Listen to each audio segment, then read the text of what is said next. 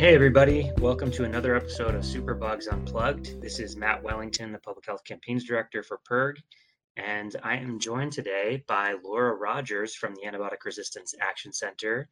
Um, Laura is usually behind the scenes as our producer on the podcast, but unfortunately, Lance is not able to join us today. And so Laura is stepping in uh, to, to fill the co host role and we're going to chat about a new study that ARAC came out with pretty recently on antibiotics, which is super interesting. So thanks for jumping into the spotlight here, Laura. Oh, I'm happy to I'm happy to be on this side of the microphone. It's exciting. Yeah, it is exciting, isn't it? Um, so I guess first off, do you want to give a little bit of your background for the listeners? Because I don't think you've ever formally introduced yourself to people. Sure. So I am the Deputy Director of the Antibiotic Resistance Action Center here at George Washington University. Before that, I was at the Pew Charitable Trusts. I started work there in, I think it was like 2008, and I set up all of their antibiotic work. It started with industrial farming and reforms needed there with antibiotics, and then that grew to include the need for new antibiotics for humans and for animals, and then uh, grew on top of that to better stewardship of antibiotics in humans as well. And uh, it was about 2014 or 2015 that Lance asked myself and another colleague if we'd be interested in coming over to GW and helping him set up the Antibiotic Resistance Action Center, and we jumped at the chance and have been going strong ever since. Yeah, I didn't realize that you started Pew's work on antibiotics. I knew you worked there, but that's that's pretty cool. Yeah, it was cool, and um, we had a lot of money. It's easy to bring about social change, as you know, if you have a lot of money. Yeah, deep pockets are always a good thing. Um, yeah, you guys started the center when I was just getting into the antibiotics work, and I thought you were like rock stars. I thought I thought it was like the coolest thing ever. You know you started this thing and you were all out there doing it and i just i thought it was so cool so. It's a privilege to be able to work next to lance for um, you know we worked together back when i was at pew you know as partners and but it's great now working for him. He's he's a great boss and just a, a good soul. He's he makes the world a better place. Yes i i definitely i was going to ask you is he a good boss but you already covered that. Um, great. Okay so why don't you tell us the premise of this study that we're going to chat about today? It was all over the news which was i think great because i was pretty surprised when i saw some of the findings but why don't you just tell our listeners what was the point of the report what led you all to do it and then we'll dig into the findings okay that sounds great so we had a big paper uh, that was just published in science magazine in the journal science uh, on april 7th which is um, for any scientific nerds uh, out there, they'll know that this is a big deal. It's a big deal for Lance. It's a huge deal for me and for our other co-author, Kevin Lowe from Food ID. And so how this came to be was, um, and our paper looked at uh, the raised without antibiotics, uh, cattle, cat, excuse me, cattle destined for the raised without antibiotics market. And what we found was some cheating going on or some, some, some antibiotic usage. Um, and it came about because the folks from Food ID actually approached us. They had done some on farm testing, and I can go into more details on that. They brought us their findings and asked us to do an in depth analysis of that, look at it, pick it apart, see what um, we had to, you know, what we thought of it. And, you know, I'll have to give all the props to Lance because he's obviously the, the lead scientist on the paper. And so he dug in deep and um, didn't like what he saw, it all was very valid and um, concerning that um, antibiotics are being used in a label that is supposed to be an absolute zero claim. You can tell that you come from a communications background. That was a great soundbite. He dug into it deep and he didn't like what he saw. That's a good soundbite. Um, so, what did he find? So, what what were the some of the top line findings from the report? Okay, so what we did was we tested nearly 700 cattle from 33 feed yards, all of which were destined, any cattle there were destined for the raised without antibiotics market. And we found that 15% overall um, had been treated with an antibiotic. And um, that was uh, the overall, overall, but then we looked at a subset, which is the cattle that were destined for the GAP program, which is sold into Whole Foods, and 26% of those cattle came up positive for um, at least one antibiotic. and the most common antibiotic was um, chlorotetracycline, and that is a, I think, a member of the tetracycline family, but it's not something that you would inject into an animal. You would feed it to them um, in their feed, or you would give it to them in their water. So that's a, a big cause for concern. Yeah, as as somebody who you know chooses to spend the additional money for the raise Without Antibiotics products, this is pretty infuriating. So, um, ugh. Yeah. So Lance, Lance joins you in that. He talks a lot about his frustration with, you know, he too spends, you know, thousands of dollars a year on these products and, you know, we should have confidence in them. And, uh, you know, I think that's what our study highlighted is that, you know, we need to shore this label up because it's an important one. It's where we can point people to. And I think the good news side of it is that 85% we're not given an antibiotic. So the vast majorities of farmers are able to do this without, you know, sneaking an antibiotic in. Probably is not the most clear thing, but any sense of what the indications were for why those antibiotics would be used? You mean, sorry. Like the chlorotetracyclines, if that's the one that came up the most in that batch of animals, do you know what they were using the antibiotic for? Was it being used as, I don't know what chlorotetracyclines are used for when it comes to the feed and water stuff. But I know anytime feed and water antibiotics are used, it's usually large numbers of animals, right? And that's typically yeah. used for disease prevention, which is the worst, in our opinion, the worst use. So I'm just curious if you have any insight into, yeah, what were the what were the farmers using them for?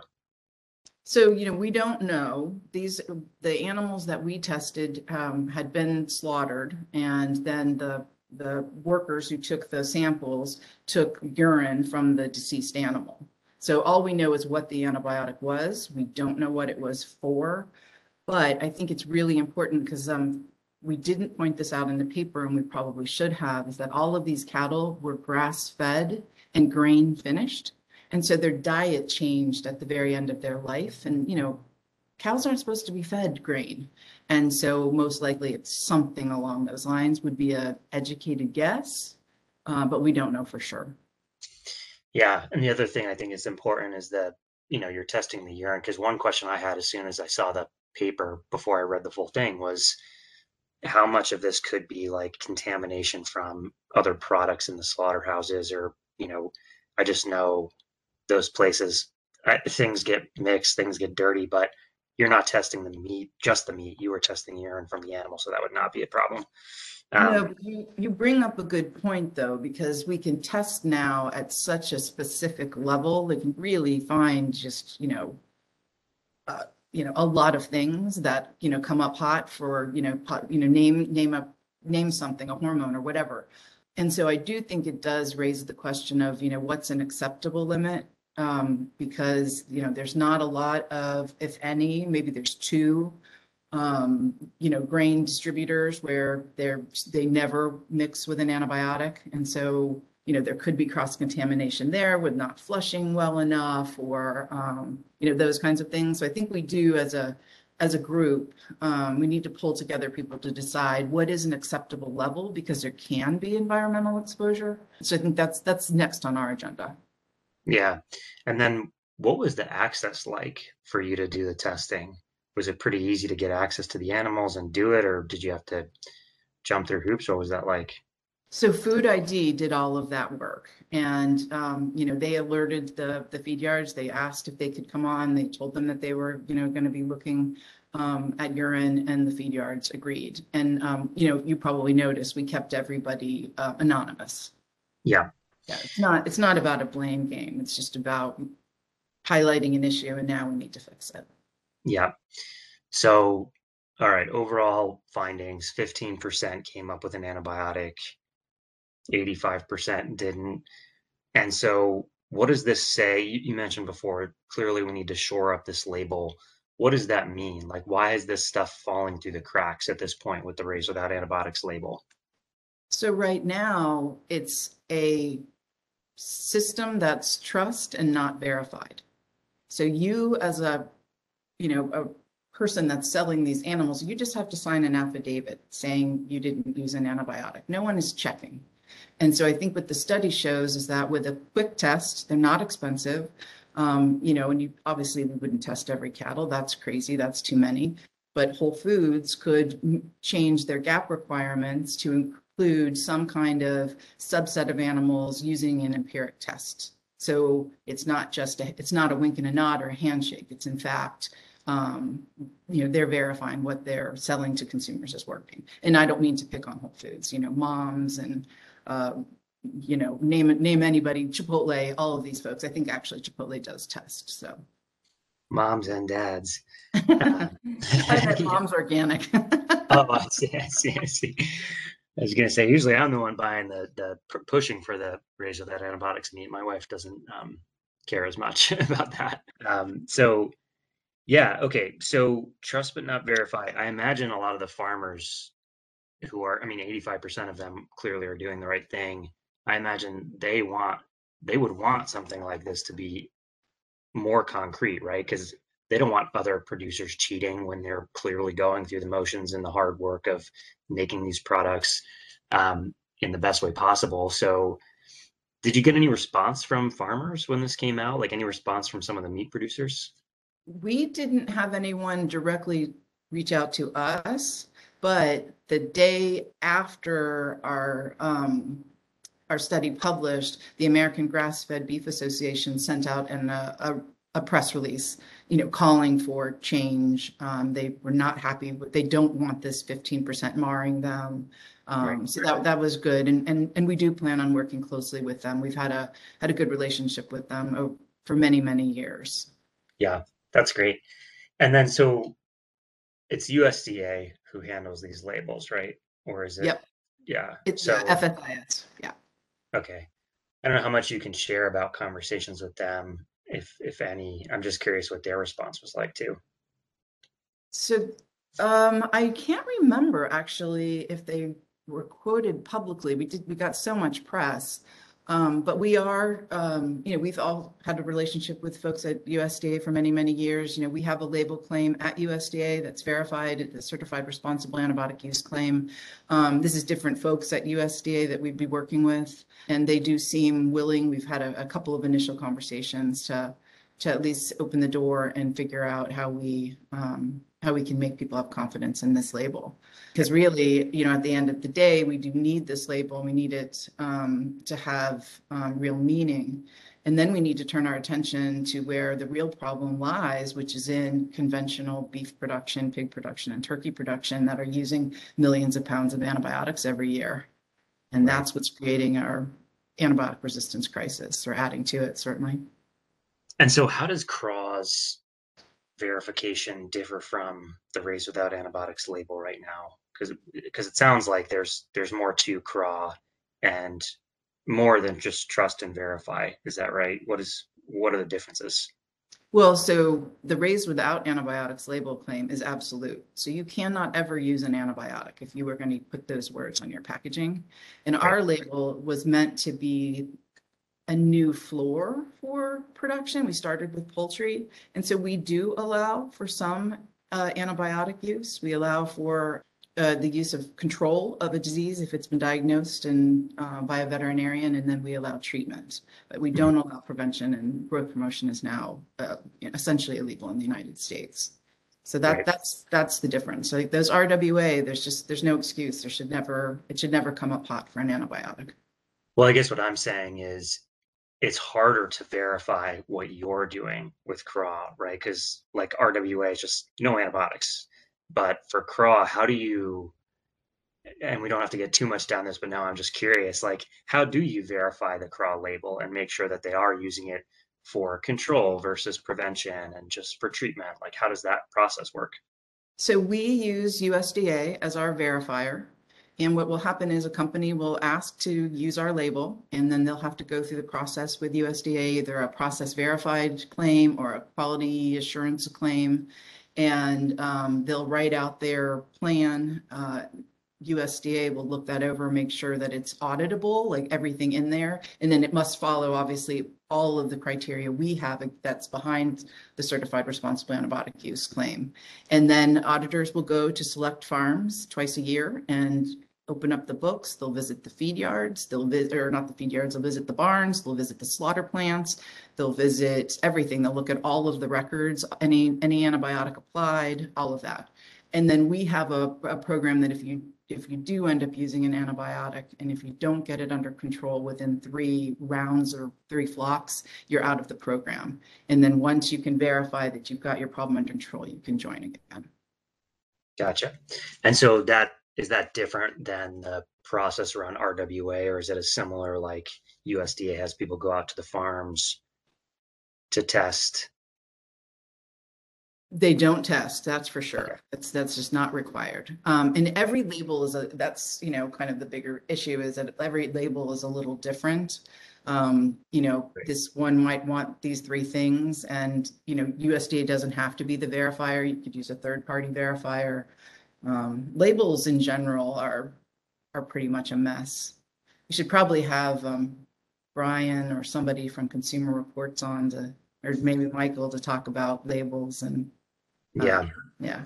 But it does get to the bigger point you said earlier. Like these are all a stopgap for just solving the bigger problem of not overusing antibiotics in agriculture, right? Like consumers it's great that we have these labels, even though they need to be shored up so that we can try to navigate the marketplace and buy the right products. But we just shouldn't even have to worry about that. Like, I don't want to have to worry about reading the labels and whatever else. I would much prefer if just every producer I know, because it's law, doesn't overuse antibiotics.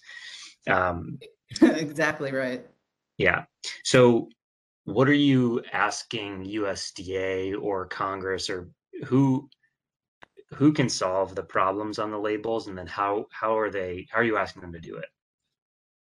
Well i think the problem could be solved a number of ways. The the cleanest and most comprehensive would be for usda to change the rules behind being allowed to use the words or the label claim raised without antibiotics by requiring empiric testing and then all the details behind that. Um, but I make that sound, I'm quite sure, so much easier than that is going to be. You know, changing anything, anything through regulation is a long and tedious process.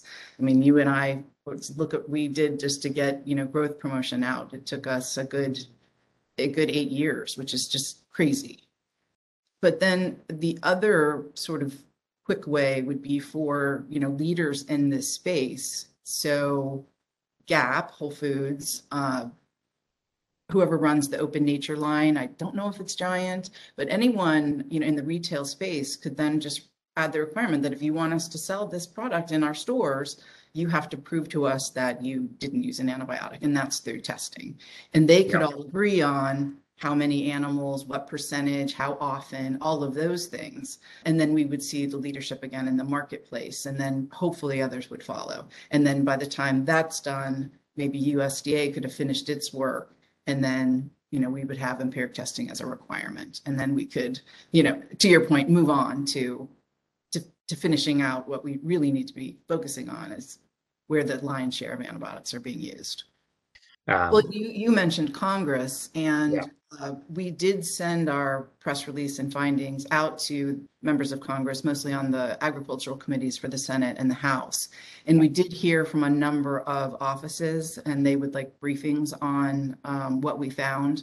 So that's in the beginning stages. And so a lot of uh, the offices are, are you know they have oversight over USDA so we want to explore with them you know what we could do to sort of nudge things you know, along faster than the general bureaucracy generally takes. That's great. I also think it's such a good way to bring this issue back up for some of these congressional offices because you know, you know better than me. Back in the day, this used to be a topic on the hill like uh, you know, the legislation wasn't moving, but people were talking about it and it has since just dropped so far away from most of these people's radars. I think this is a really great way to to bring it back up. Um, this yeah, issue, yeah. you know, being the overuse of antibiotics generally, not just the label problems. Yeah, that that's definitely my hope as well. And it, you know, we what we need are a couple of, you know, we need some vocal champions again. I mean, you know, Representative Louise Slaughter from from New York you know, who died a few years ago, I mean, she was our she was our stalwart champion for years. I mean, she woke up every single day vexed about this issue. And yeah. you know, she was a microbiologist, so she she knew what she was talking about. And and any you know, she's she's responsible for so much of the change we have been able to achieve. But we we really miss her and her leadership. No, I know, and I you know, maybe Lance needs to uh, run for Congress. maybe we need Lance in there. That's a campaign totally, I'd like to work on, wouldn't you? I know I would work on that campaign. Uh, well, not on behalf of PIRG because we are nonpartisan, to be clear. Um, but that would be great. Yeah, because yeah, we need another microbiologist in there. Well, I've often said that you should run for Congress, so yeah? that's a campaign. No. Yeah, for sure. No, no, I can't. I I don't think I can deal with the minutia and all the pettiness of it. Um, it's it's it's a dark time right now. I feel I it's a dark time. Well, okay, so yeah, I mean, I think the report's awesome. Um, do you have anything else you want the listeners to know about it? Yes, I, I one one quick thing is that I don't want people to just think that they should just throw up their hands and not purchase these products. You know, yeah, yeah. 85% are definitely doing it the right way. Um, people are now paying attention, so that might be helping, even though we can't prove it with the the people who are maybe breaking the rules. But for now, if you want to go into the grocery store and have more confidence, um, you should choose organic um, because they're inspected at least once a year. They don't do empiric testing, but they do do on-site inspections for all organic raised, uh, any meat uh, claiming to be organic. Um, you can look for, if you see the raised without antibiotics label, you can look for other words that are called process verified. That's also a very, that's a marker that will tell you that um, inspectors actually do go and they look through things. They actually go and they actually also inspect the feed and they look specifically for antibiotics in, in the feed. So just look for those two little extra words. And then um, I would also say to, if you're, especially when related to beef, to buy grass fed and make sure to really pay attention to that label and make sure it's 100% grass fed that seems to be you know given given what i highlighted before that you know these animals that we tested were grain fed it changes that that animal's diet so quickly. And so when they can stay on grass they likely don't get sick. Um, and anything that's tagged with the american grass fed association label is 100% grass fed awesome yeah, I'm definitely, you know, even more conscious now because we're starting to give the baby her first meat products. Oh wow. Um, and I know you didn't test pork, but we just gave her pork for the first time yesterday. And it was from Whole Foods. And it was hilarious watching her chomp on this. She's only seven months old. She doesn't have teeth yet. So we're doing the like baby led weaning thing. This, I don't know, this new approach. And uh, yeah, I'm I'm watching this little seven month old baby with a gigantic pork spare rib, just like sucking on the bone and like munching on it. It was ridiculous. But she was liking it though, huh? Oh my god, she loved it. She loved That's it. amazing. it. Was hilarious. Um, even though I have a heart attack every time she does it because I worry she's gonna choke. Yeah, yeah. Uh, so yeah. far, so good. Not I know those kids. They're just they're just a constant state of worry for us. Yeah, I have many new wrinkles since becoming a dad. All right. Well, thank you so much, Laura, for um, coming again into the spotlight and uh, from behind the curtain as your as a producer to to co-host for today's episode. It's been great to chat with you. Yeah, my pleasure. All right. Have a good rest of the day. Thanks. Thanks for listening to this month's episode of Superbugs Unplugged. We really appreciate it, and we hope you enjoyed the episode. I'm Laura Rogers, Deputy Director for ARAC. Now that you've listened to us, we'd love to hear from you. Please send any questions you have our way, and we'll do our best to answer them in future episodes. We'd also love to hear your ideas for topics you'd like us to cover in the coming months. You can reach us at superbugsunplugged at gmail.com. And one last thing. If you'd like to help us spread the word, please give us a five star review and ask your friends and colleagues to subscribe. We can be found on Apple Podcasts, Spotify, iHeartRadio, and every major listening app. We'll talk to you again next month.